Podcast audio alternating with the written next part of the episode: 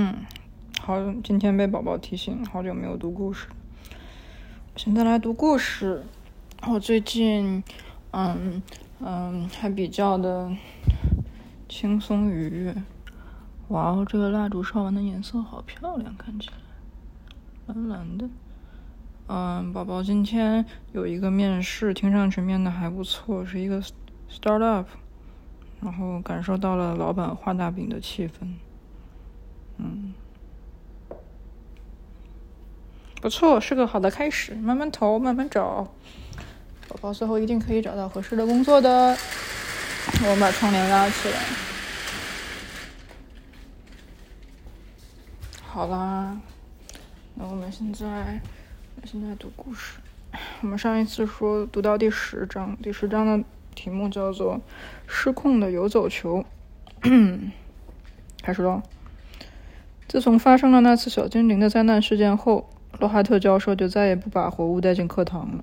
现在，他把他写的书大段大段的念给学生听，有时候还把一些富有戏剧性的、非戏剧性的片段表演出来。他一般选择哈利协助他重现当时的情景。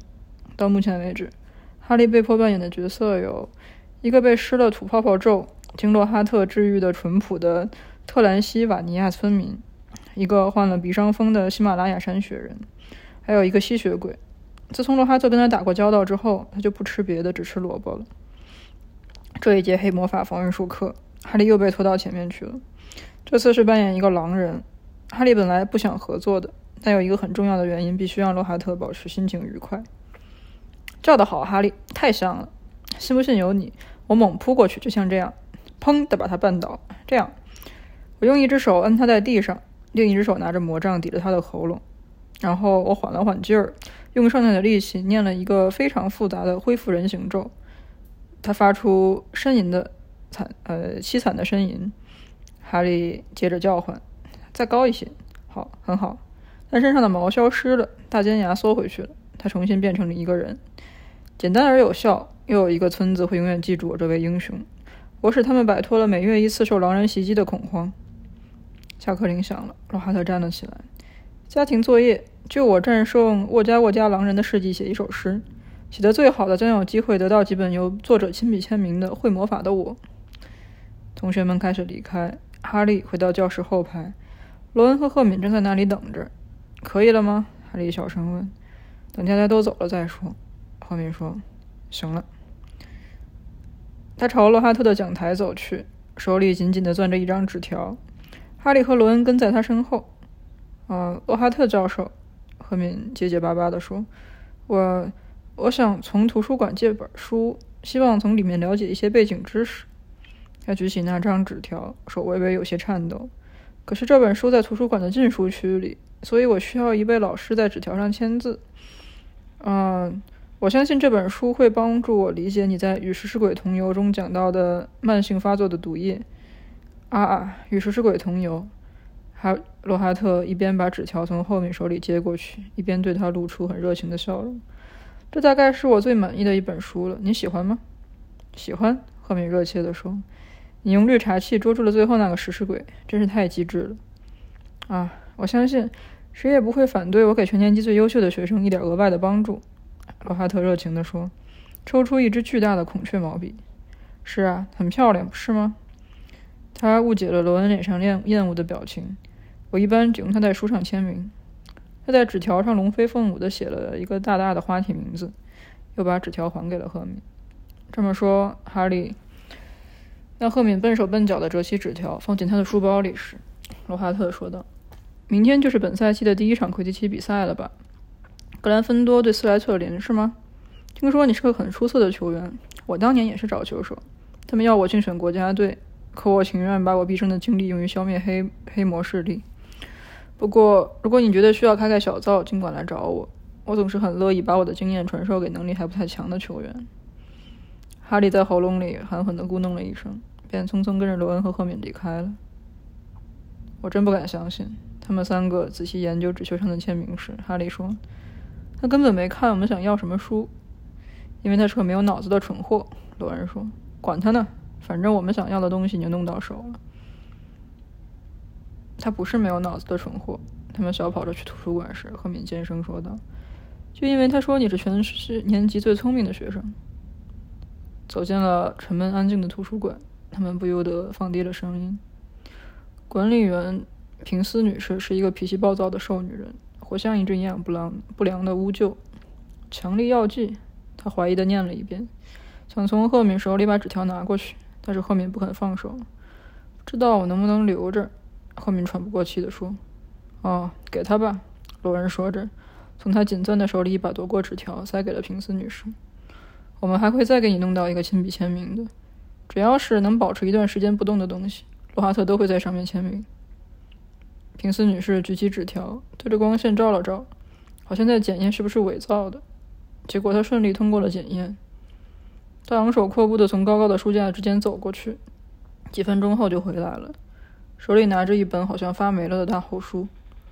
赫敏小心地把它放进书包，并注意不要走得太快，显出有心心里有鬼的样子。五分钟后，他们又一次躲进了哭泣的淘金娘失修的盥洗室里。赫敏驳回了罗恩的反对意见，指出只要头脑正常的人都不会愿意到这里来，这样他们三个就保证不会被人发现了。哭泣的淘金娘在他的单间里放声大哭，他们不理她，她也不理他们。赫敏小心翼翼地打开强力药剂，三个人都凑上前。看着那些布满水印的纸页，他们一眼就看出这本书为什么属于禁书区了。里面有的药剂效果简直可怕极了，令人不敢想象。书里还有一些让人看了感到很不舒服的插图，一个人似乎被从内到外翻了出来，还有一个女巫脑子上长了很多手臂。在这儿，赫敏激动地说：“他找到了一个标志方汤剂的页面，上面画着几个人正在变成另外的人。”哈利真诚地希望那些人脸上极度痛苦的神情是画家凭空想象出来的。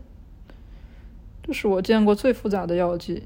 他们浏览配方时，赫敏说道：“草领虫、蚂蟥、柳叶草和凉耳草。”他喃喃地念着，用手指一条条指着配料单。这些都很容易弄到，学生的储藏柜里就都有，我们可以自己去取。哎呦，还有研成粉末的双脚兽的脚，这个不知道上哪儿去找。一条非洲树蛇的蛇皮碎片，那也很难弄到。当然啦，还有我们想变的那个人身上的一点东西。啊，对不起，罗恩尖锐地说：“你这是什么意思？什么叫我们想变的那个人身上的一点东西？如果有克拉普的脚趾甲在里面，我是绝对不会喝的。”赫敏好像没有听见他的话，继续说：“我们现在还不用操心这个，那点东西最后才放进去呢。”罗恩哑口无言的转向哈利，而哈利又产生了另一个疑惑：“你知不知道我们到底要偷多少东西？”赫敏，非洲树蛇的蛇皮碎片，那是学生储储藏柜里绝对没有的。我们怎么办？闯进斯内普的私人储藏室？我不知道这算不算个主意。赫敏啪的一声把书合上。好吧，如果你们害怕了，想临阵脱逃也没什么。他说，面上泛起两团红鲜艳的红霞。眼睛，呃，眼睛比平时更加明亮。你们知道，我是不想违反校规的。我认为威胁麻瓜出身的人比调制一种复杂的药剂恶劣得多。不过，如果你们不想弄清那是不是马尔福干的，我现在就去找平斯女士，把书还给她。我从来没有想到，有一天居然看到你劝我们违反校规。罗恩说：“好吧，说干就干，但是千万不要嚼指甲，好吗？这药水到底需要多长时间才能调好？”哈利问。这时，赫敏情绪有所好转，又把书打开了。是这样，柳叶草要在满月的那天采，草领虫要二十天。我想，如果配料都能弄到的话，有一个月就差不多了。一个月？罗恩问。那时候，马尔福可能已经把全校一一半的麻瓜出身都打倒了。只见赫敏的眼睛又眯了起来，又要发火。罗恩赶紧补了一句。不过，这是我们能想到的最好方案了，我们就加紧行动吧。可是，当他们准备离开盥洗室，赫敏去看看四下有没有人时，罗恩悄悄对哈利说：“如果你明天能把马尔福从他的飞天扫帚上撞下来，就能省去好多麻烦。”星期六早晨，哈利很早就醒来了，又在床上躺了一会儿，想着即将到来的魁地奇比赛，他有些紧张，主要是想到如果格兰芬多队输了，伍德会说什么。同时，他也立刻想到，他们要面对的球队是骑着金钱能买到的速度最快的飞天扫帚。他从没有像现在这样渴望打败斯莱特林。他内心翻滚起伏，睁着眼睛躺了半个小时，然后起床，穿好衣服，提前下楼吃早饭。到了礼堂，他发现格兰芬多的其他队员都挤坐在空荡荡的长餐桌旁，一个个都显得紧张不安、沉默寡言。十一点渐渐临近了，全校师生开始前往魁地奇体育场。这是一个闷热潮湿的天气，空气中隐隐响着雷声。哈利走进更衣室。罗恩和赫敏匆匆过来祝他好运。队员们穿上鲜红色的格兰芬多队袍，然后坐下来听伍德按照惯例给他们做赛前鼓舞士气的讲话。斯莱特林的飞天扫帚比我们的好，伍德说，这是不可否认的。但是我们飞天扫帚上的人比他们强，我们训练比他们刻苦，在各种天气环境都飞过。说的太好了，乔治·韦斯莱说。从八月份起，我的衣服就没干过。我们要叫他们后悔，让那个小恶棍马尔福花钱入队。伍德激动的胸脯起伏，他转向了哈利：“就看你的了，哈利。要使他们看到，作为一名找球手，单靠一个有钱的爸爸是不够的。要么赶在马尔福之前抓住金色飞贼，要么死在赛场上。哈利，今天我们必须取胜，必须取胜。所以别有压力，哈利。”弗雷德冲他眨眨眼睛说道。他们出来走向赛场时。迎接他们的是一片喧闹的声音，主要是欢呼喝彩声，因为拉文克劳和赫奇帕奇都想看到斯莱特林被打败，但同时也能听见人群里斯莱特林们的嘘声和喝倒彩的声音。魁地奇教师霍奇女士请弗林特和伍德握了握手，他们用威胁的目光相互瞪视着，并且不必要的把对方的手攥得很紧很紧。听我的哨声，三、二、一。人群中喧声沸腾，鼎沸，欢送他们起飞。十四名队员一起窜上银灰色的天空。哈利飞得比所有队员都高，眯着眼睛环顾四周，寻找金色飞贼。你没事吧，巴头？马尔福喊他。他箭一般的在哈利下面穿梭，似乎在炫耀他的扫帚速度。哈利没有时间回答。就在这时，一只沉重的游走球突然朝他飞来，他以毫厘之差勉强躲过。感觉到球飞过时拂动了他的头发，真悬！哈利，乔治说。他手里拿着球棒，从身边疾驰而过，准备把游走球向打向斯莱特林队员。哈利看见乔治狠狠地把游走球击向德里斯安普塞，没想到游走球中途改变方向，又径直朝哈利飞来。哈利赶紧下降躲避，乔治又把他重重地击向马尔福。然而，游走球像回转飞镖一样，再次调转身来，直取哈利的脑袋。